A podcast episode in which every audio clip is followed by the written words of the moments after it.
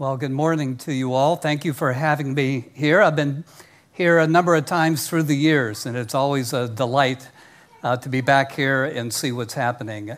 Connecting with Andy and Brian in particular, I have been very encouraged by uh, what I hear, how the Lord's moving in your midst, how He's using you and catalyzing you not only to come together as a church family, but also to put your eyes out into the community and into the world. And that's something that really resonates with me is lifting up our eyes and looking to the fields that are white with harvest. One of the roles that I presently have is to serve with an organization called Biblical Education by Extension World, BEE World. And I've been uh, serving with them since the mid 80s. And, uh, and we bring pastoral training to areas of the world where there is restricted access. Most of them are or communist countries or areas of oppression. And I can remember it was about my second trip around 1986. I had come out of the train station in uh, communist controlled Romania, and I, I came out looking for someone who was supposed to meet me, and nobody was there. But I have been given instructions that across the street from the train station there would be a large tree. And I should go to that tree with a postcard in my hand and just wait there and make eye contact with someone. And that's what I did. I waited and watched, and then there was that knowing look from a young man with. Uh, dark hair, and we, we had that knowing look, and he started to walk, and I started to follow him. And as instructed, I followed for a period of time until he was secure that nobody was following us. And then he came up and he introduced himself, speaking English, and he said, My name is Doro. Welcome back to Romania. I followed him and we went to his small little apartment. And as soon as we entered the door, he put his finger to his lips, saying, shh. And then he led me over to the kitchen, a small little rickety kitchen. And we, we sat down at a table and he, he reached up and he turned on the radio to a static channel. And he turned that way up, and that hissing noise filled the room. And under that, we began finally to talk in low tones together. I've experienced that and many other experiences behind the Iron Curtain and more recently in other parts of Asia where we are under surveillance, that we are under attack. Did you know that this coming Thursday, February 1st, China is instituting new laws, in 24 pages of new laws that are go on the books in order for them to eradicate missions and missionaries that exist in the country. And there are hundreds and hundreds, perhaps thousands of missionaries in the country. And now they are seeking to deport them, to find them out. A couple of churches have been destroyed that we have been working with. And uh, the, the local churches are now under the control, much more so, of the government than ever before. We're under surveillance and under attack. I also read this past week that the Lebanese Central Intelligence figured out a way to hack into Android phones. If you happen to have one of those, we might be a little suspicious this morning because they can read the email, they can read the text messages, and they can access the camera and eh, create a virtual spy network by spying through individuals' phones. Under surveillance and under attack. I had to laugh when I read about the British intelligence service that hacked into the Al Qaeda website and they replaced their step by step bomb making instructions with a recipe for chocolate chip cookies. and I thought, that is really cool. that is pretty good. And at my desk at home, where I have my little Logitech camera, where I, I used for Skype, there's a covering over it. when I'm not using it because I'm aware that we are under surveillance and under attack. But I want to turn our attention not from the, the governments and the high tech world that we live in today and the implications of that, but I want to turn our attention to a biblical revelation of another arena of surveillance and attack. It is found in Ephesians chapter 6, and I invite you to turn with me to chapter 6, and we'll begin with a few verses in verse 10. It is a spiritual war. It is most often an invisible war that Paul puts his finger on in these verses. And he says in verse 10 finally, be strong in the Lord and in the strength of his might. Put on the full armor of God so that you will be able to stand firm against the schemes of the devil.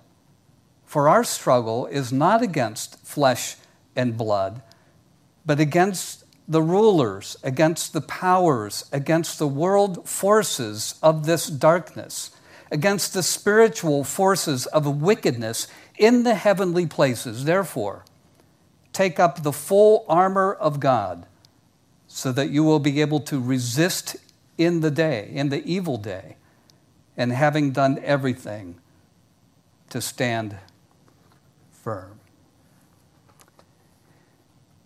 We learn from this passage, as it is confirmed in many other places of Scripture, that we have an enemy that we have an adversary, and that your adversary attacks. He's not neutral, he's not silent, he's not inert, he is active and he attacks. His name is Satan, also known as in Scripture as the serpent, the evil one, the devil, the dragon, Beelzebub, Lucifer. In fact, the very name Satan means adversary. And the Bible exposes him as a, a liar, a deceiver, an accuser, a tempter, and a divider. And the Bible clearly contradicts the secular view, the, the trend in our culture to relegate anything that is invisible, anything that is spiritual, to be in the category of superstition, wives' tales, unfounded, unreal.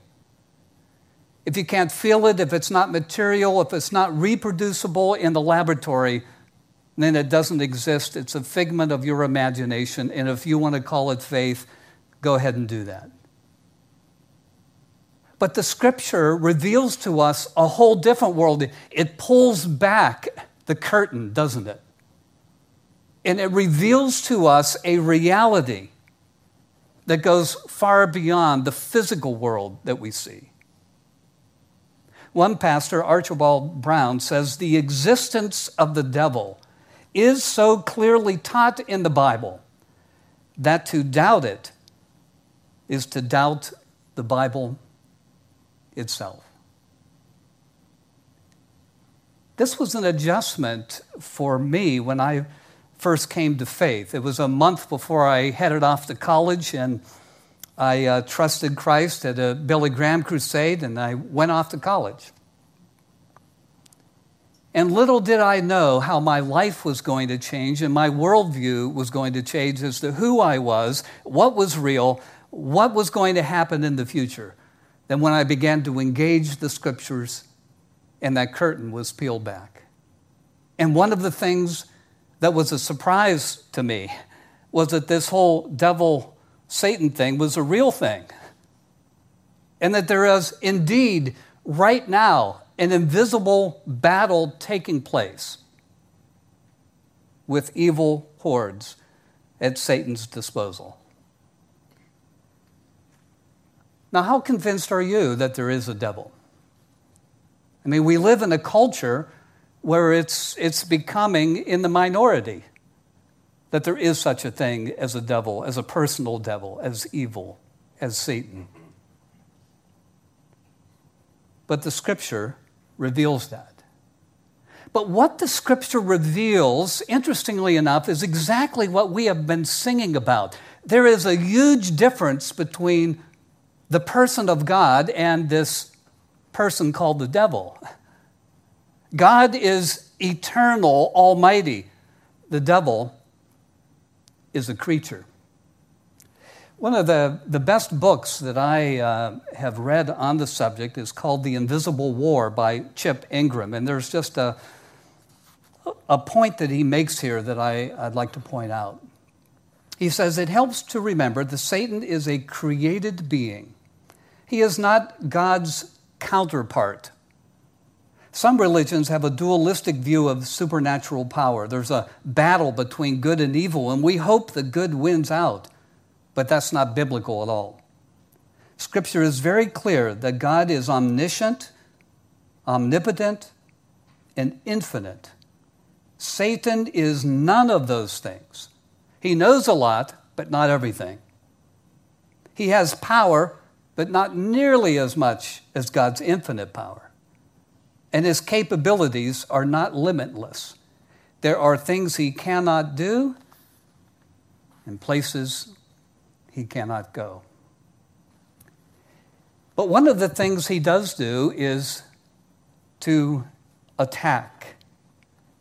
In fact, when the apostle Peter wrote his epistle in 1 Peter chapter 5, he said, "Be on the alert for your adversary the devil prowls around like a what?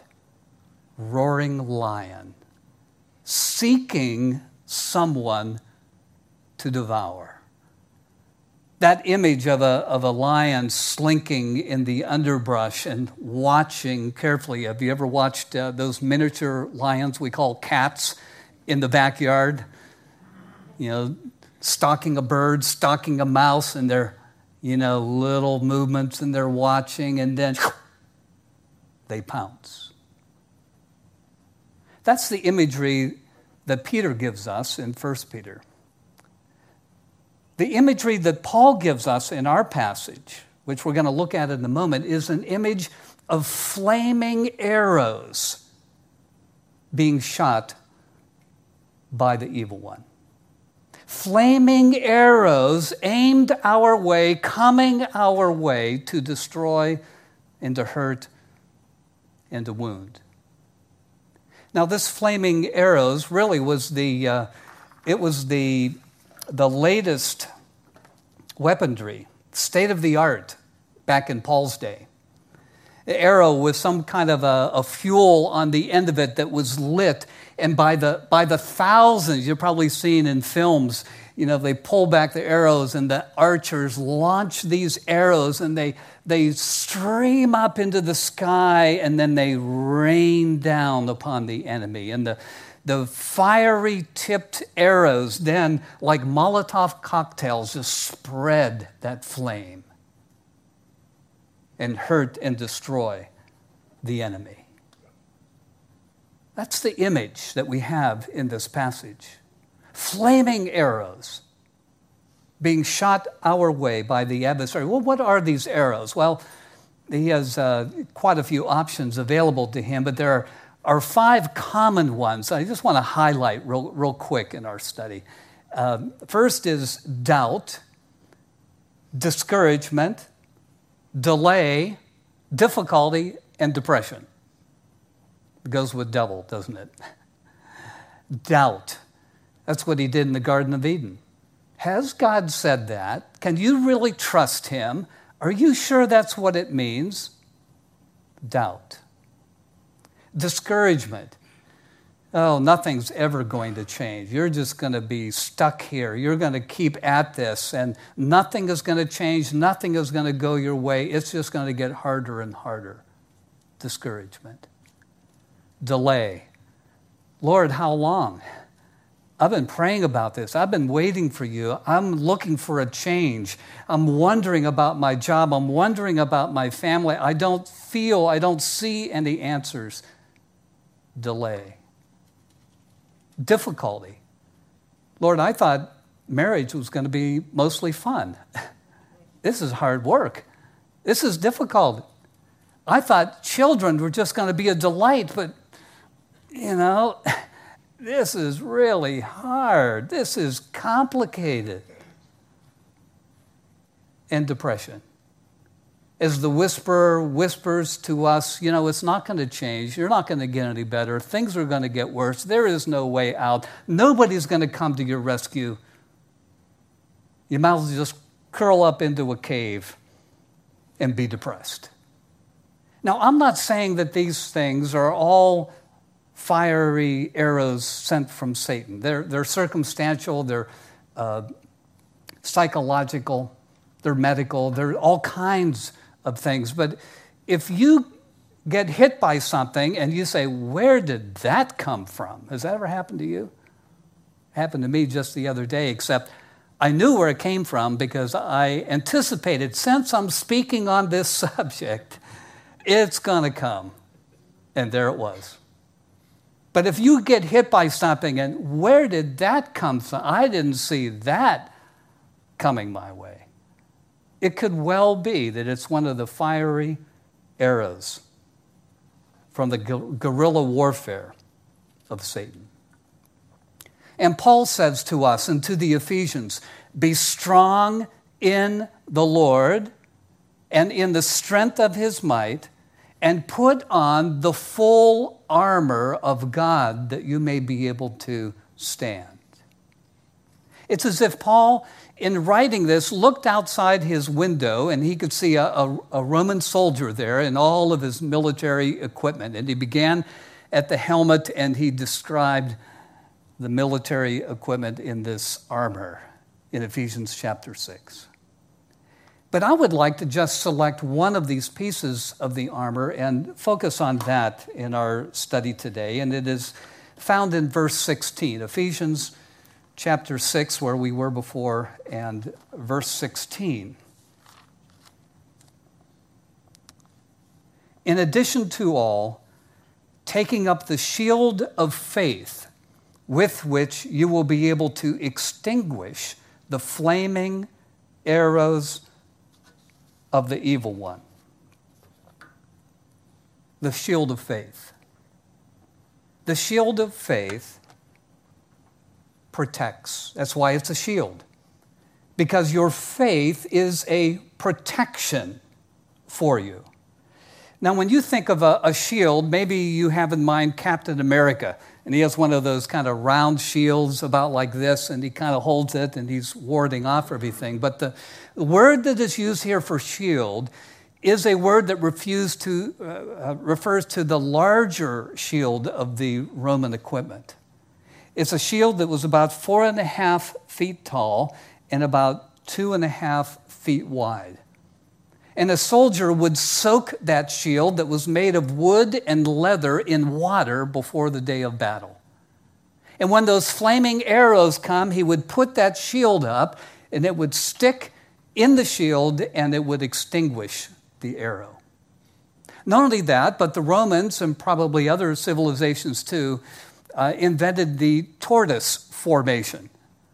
So when those they saw those arrows going up into the sky and they knew what was coming next, they were going to rain down upon them. They got in their formation and they were all side by side all the way around and the ones in the middle put their shields up above, and it created a tortoise shell of protection. That's the image of our faith. Your faith protects. That's the role of your faith. Your faith protects. And the faith that protects is a faith that is dynamic. It's dynamic. Notice Paul says, taking up the shield of faith. The other ones you just put on and they sit there. The helmet on your head and the breastplate that you have and the covering of your shoes. But the shield you take up and you direct that shield in the direction of the attack. You see, the present tense faith that we have is the shield of faith that Paul is talking about. It's not the faith that I exercised some 49 years ago at a Billy Graham crusade. It wasn't saving faith. Now, that's protection in and of itself. But the shield of faith is the present tense faith. It is the faith I exercise now. It is my active trust today in this circumstance, with this problem, with this attack. I exercise faith and trust in the living God. The shield of faith is a dynamic faith, it is active trust in God's character, in God's purposes and promises, and in His timing. Let me say that again. I've, I've given a lot of thought to this in my 49 years of faith. The faith that we're talking about, the shield of faith, is active trust in God's character, in God's promises, and in God's timing. So when there's a delay in my life, when I'm felt like I am abandoned, that nothing is going to change and nothing is going to happen, I pull up my shield of faith and I quote scripture. And I say, He who spared not his own son, but delivered him up for us all, how will he not also freely with him give us, give me all things? When I think that God has abandoned me, that he is taking care of other things in the universe, and I have to fend for myself when the whisperer is saying, Take matters into your own hands, you're standing alone. Then I take up my shield of faith, and I remember Jeremiah 25 11. For I know, the Lord says, the plans that I have for you plans to give you a future and a hope. We just sang about that. We sang about the truths of God that are the shield of faith that we raise when the attacks come that would cause us to doubt, that would cause us to despair, that would cause us to not trust the living God. And so faith is active trust in God's character, in his promises, and in his timing. Did you know that uh, faith is not. Uh, whistling in the dark. It's not, oh, I got to generate more faith and I've got to, I got to take a step contrary to what I know is true and therefore honor God because I know this isn't true, but, uh, you know, I got to convince myself, I got to go along with the spiritual crowd. That's not what faith is. You remember in John chapter 20 when uh, the resurrected Christ appeared to the disciples. I mean, they were all convinced he was dead, he was buried, we were wrong and then he, he shows up. And they're ecstatic. They're now believers. One was missing. Remember his name? Thomas. Thomas wasn't there for the first appearing. And they came to Thomas and they said, Thomas, we have seen the risen Lord. He is not dead, he has risen from the dead. And Thomas said, Wow, that's great. No. Thomas said, No way Jose. This is the modern translation, by the way. There are two parts of this. He says, No way, Jose. And then he says, What have you been smoking? I think it's in my, it's my modern translation that I see. What have you guys been smoking? And he said, Until and unless I see him and I put my finger in his side, I see the wounds, I will not believe. About a week later, Jesus shows up to Thomas. and he enters the room. And he comes to Thomas and he says, Thomas, reach out your hand. Put your finger in my side. Look at my hands and feet and see that they are pierced. And be no longer unbelieving or doubting but rather believe. You see, the, the faith that we have is based on evidence. It's not a leap in the dark. It's evidence of God's faithfulness. It's evidence of God's truth. It's evidence of God's character again and again and again and again and again. And because of that, when we face the unknown, when we face the fiery arrows, we take our stand. We have our shield of faith. We extinguish the attack. You know, but the great thing about this faith is that it grows. Faith grows. It's not a static faith, it's not a, a doctrinal statement waiting for your signature. It's not even the Apostles' Creed waiting for you to memorize it. It's a muscle. And like a muscle, it needs to be exercised. And as it is exercised, it begins to grow stronger and stronger. Peter said in 1 Peter 2, like newborn babes, long for the pure milk of the word that you may grow by it.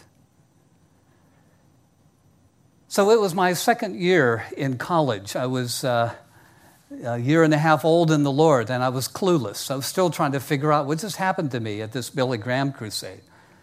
What was that all about? You know, I, I felt a stirring, but where do I go from here? What does it mean? And I, I connected with a group on campus where they began to disciple me. I began to get in God's Word. I began to look up the passages, and I, all of a sudden I was hungry and thirsty. And I would be reading the scriptures, and I would have a tablet next to me. You know, one of those old fashioned ones with the yellow head, you need, actually have a pen or a pencil to write on, one of those kind of tablets.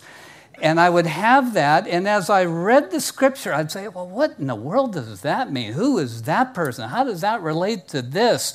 And I'd get then into the second verse, and I'd go through that again. Well, how does that relate to the, how does this, what is happening here? Who's writing this? And where are they writing it? And why are they writing it? And I would just fill this tablet with all these questions, and I would get together with Jody, who was our, uh, he was a recent seminary graduate. He was the, the very first and just came on campus our second year, campus crusade director. And I'd get together with Jody and I'd just, you know, go down through my lists. We still laugh about it. And every time I see him, I, have, I still have another list and say, hey, Jody, what about this?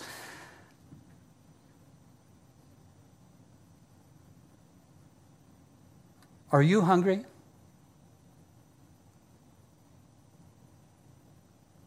Are you thirsty?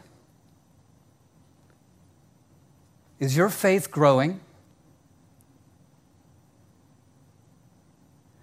One of the great things I hear about what's happening here in the church is the opportunities that they are giving you to engage the Word of God, to engage your faith, to exercise and to grow and to stretch and to develop. And oh, how I exhort you don't pass it up. Don't pass it up.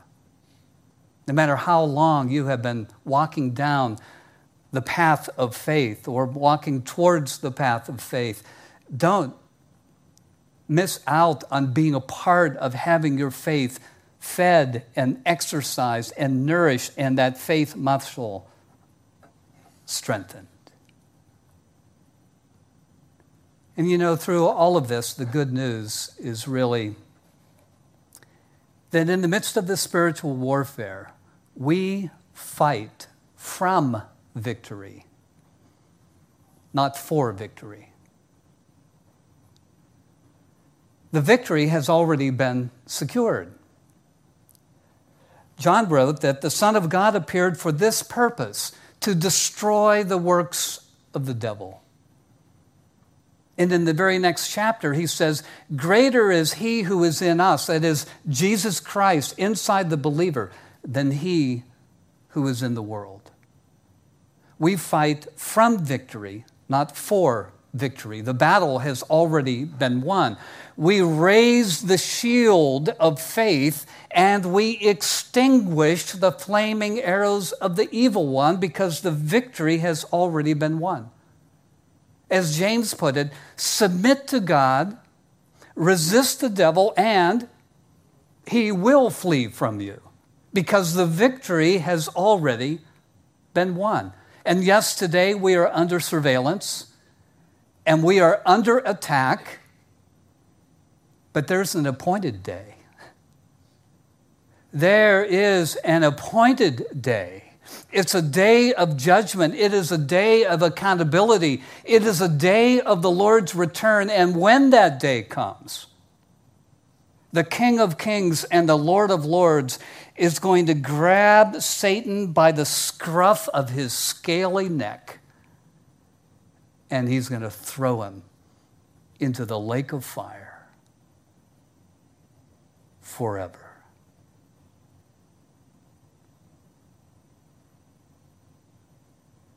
But until that day, be on the alert, be strong in the Lord and in the strength of his might. Equip yourself with the armor of God and take up that active faith in order to extinguish the flaming arrows of the evil one. Let's pray together.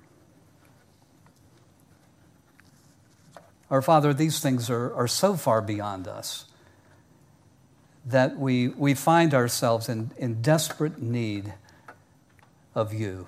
It's a good place to be because it's who we are. We, we are finite, we are creatures. We, we, don't, we can't even take this evil on face to face. Um, we need you. But you have given us yourself. Greater is he who is in us than he who is in the world. You have given us faith. You have given us your word. You have given us promises. You have demonstrated your character again and again and again. And so, Lord, as we leave this place, as we enter the battle again, even as it's raging around us, help us to be alert to these flaming arrows and enable us to lift the shield of faith so that you might receive the glory and Satan may be defeated. I pray this in Jesus' name.